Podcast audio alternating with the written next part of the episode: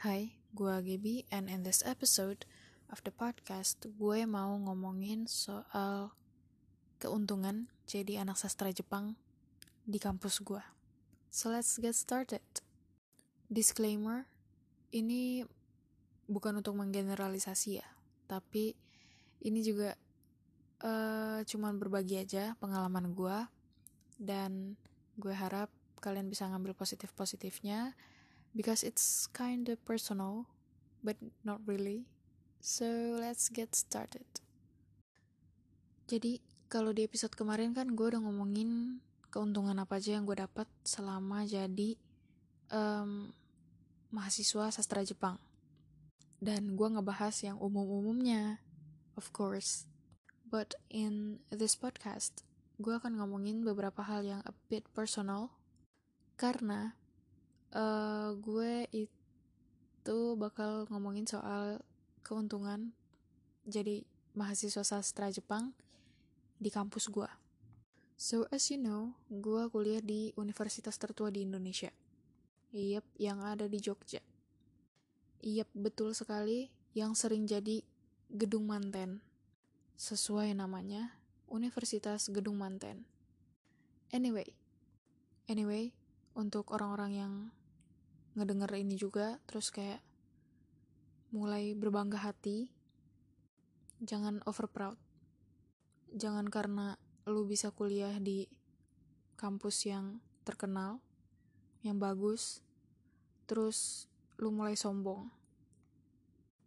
Semua itu soalnya tergantung dari kualitas mahasiswanya masing-masing.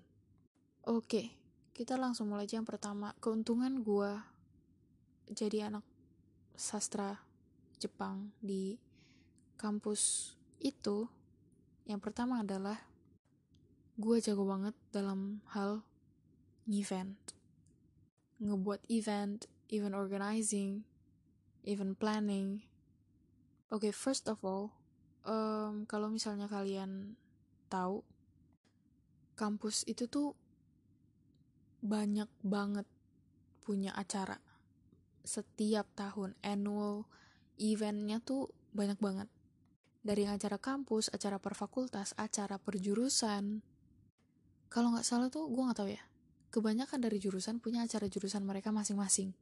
Dan here's the thing, kampus gue aja udah banyak banget kan acaranya, acara skala kampus. Nah, per fakultas itu tuh biasa juga punya acara-acara sendiri gitu loh. Kalau kalian tahu, um, anak-anak kampus gue itu ngerti banget bagaimana mewahnya atau bagusnya acara anak ekonomi bisnis. Kayak acara mereka tuh benar-benar biasanya tuh paling megah, paling bagus, paling terplanning, paling terorganisir, pokoknya top notch. Nah, gue kan di Fakultas Ilmu Budaya F I B. Kita acaranya itu lebih banyak daripada F E B atau Fakultas Ekonomika Bisnis tadi. Kalau misalnya F E B itu punya acara langsung gede yang satu fakultas, terus gede banget acaranya. Nah, fakultas gua itu acaranya tuh ya ada sih beberapa acara yang gede banget, tapi acara kecil-kecilnya juga banyak. Kenapa? Karena gak cuman fakultas yang buat acara, tapi jurusannya juga banyak banget acaranya. Jadi, di fakultas gue itu ada sebelas jurusan. Setiap jurusan punya acaranya masing-masing. Minimal mereka akan menyewa um, fakultas untuk dijadikan venue mereka. Maksimalnya, kayaknya ya, itu yang paling gede adalah acara jurusan gue, sastra Jepang. Gak usah nanya acaranya apa, karena pasti gue akan jawab dengan acara Jejepangan, of course. Apalagi gak mungkin kita bikin acara membaca buku terus diganti membaca manga, tuh gak mungkin, gak mungkin. Of course acaranya Jejepangan. Biasalah kayak convention, komik, uh, apa ya, panggung-panggung pentas gitu-gitulah. Kayak apa ya jadinya? Kayak festival-festival matsuri gitulah. Nah, acara jurusan gue itu sendiri yang tiap tahun ada itu nggak cuma satu tapi dua. Yang pertama itu ada acara yang kecil, dia itu uh, cuma di fakultas doang venue-nya dan itu cuma sehari.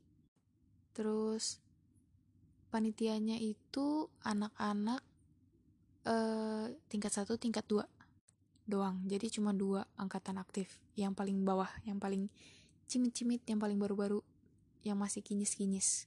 Yang kedua itu acara paling gede se-fakultas gua kayaknya, I don't know, correct me if I'm wrong, tapi pokoknya itu acara besar annual yang panitianya itu empat angkatan aktif, ya angkatan satu, dua, tiga, empat lah ya.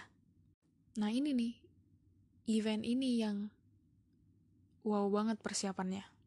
Soalnya kita itu benar-benar buat event yang budgetnya tuh dari nol, benar-benar tanpa modal.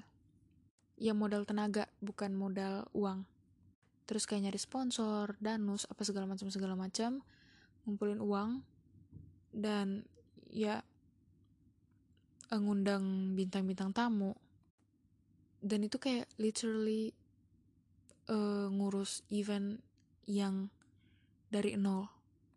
Jadi kayak kita dibagi per, per divisi, terus um, kerjaannya juga ya, ya seprofesional mungkin, kayak bener-bener apa ya, jadi I O aja gitu di sana. Acaranya dua hari, persiapannya setahun. Soalnya kan um, acaranya juga overlap kan. Yang event gede itu tuh di uh, semester ganjil. Terus yang event kecilnya itu semester genap. Nah, jadi of course anak-anak yang baru banget masuk di M O S langsung jebret suruh bantuin yang event gede. Baru habis itu um, mereka bantu event kecil di semester dua. Nah,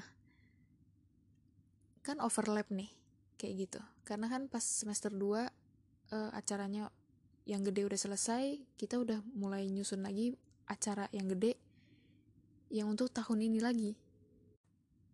Terus gak jarang panitianya juga overlap. Ya emang sih pasti overlap, karena kan e, tingkat satu, tingkat dua ikut dua-duanya. Tapi yang kasihan itu adalah kalau tingkat dua itu jadi pengurus inti di acara kecil, dan itu tidak menutup kemungkinan dia bakal jadi juga pengurus inti atau um, yang memegang jabatan tinggi di acara yang gede. I've been there, my friends been there, um, karena kita kan orang-orangnya dikit. Seangkatan kita itu kayak cuma tiga puluh orang, jadi kayak mau gak mau ya itu lagi, itu lagi orang-orangnya. So ya, yeah, hektik banget, kayak um, gue gak pernah ngerasain uwu-uwu kayak sinetron-sinetron gitu yang kuliah, terus uh, selesai kuliah masih siang bisa cabut kemana. Nggak bisa, kita cabut abis kuliah itu ya cuma makan, balik, rapat sampai malam, ngerjain tugas, ketiduran, terus gitu aja sampai tahun ketiga. Tahun keempat soalnya udah bebas, lu nggak jadi panitia inti, lu ya cuma bantu-bantu biasa. Masih sih panitia inti, cuman bukan yang pejabat tingginya, tapi lu tinggal ngurusin skripsi. Jadi um, kelas-kelas yang lu harus datengin itu gak banyak, jadi yang bisa kita petik itu kerugiannya adalah lu kalau misalnya masuk sastra Jepang di kampus gua, say goodbye aja deh tuh uwu-uwu dan semua pemikiran lu tentang pengen dapat pacar atau gimana, karena gak bakal kekejar ya, kecuali lu orangnya gak begitu ambisius ya sama nilai. Terus di balik itu semua ada keuntungannya. Kita bisa dapat banyak banget sertifikat. Sumpah gue nggak ngerti gue dapat dari mana aja sertifikat itu. Kayak apa ya? Gue kayak cuman ngikut aja, ngikut, ngikut, ngikut, ngikut. Terus tiba-tiba ada aja orang terus ngasih sertifikat ke gue. Jadi C V lu nggak bakal boring. Bener-bener kayak padet gitu loh C V lu. Soalnya um, lu tuh kayak dituntut aktif di sana. Gue nggak akan bilang lu dipaksa aktif, tapi kayak lu di sana akan merasakan gimana rasanya yang, wah, teman-teman gue aja kayak gitu, masa gue nggak ngebantuin, kayak gitu loh jadinya, kayak jadi um, apa ya, lebih solidaritas. Ya, you know, you know the gist, you know what I mean. Yang bisa gue sampein cuman satu, um, keuntungan itu bakal terus berjalan bersama dengan kerugian.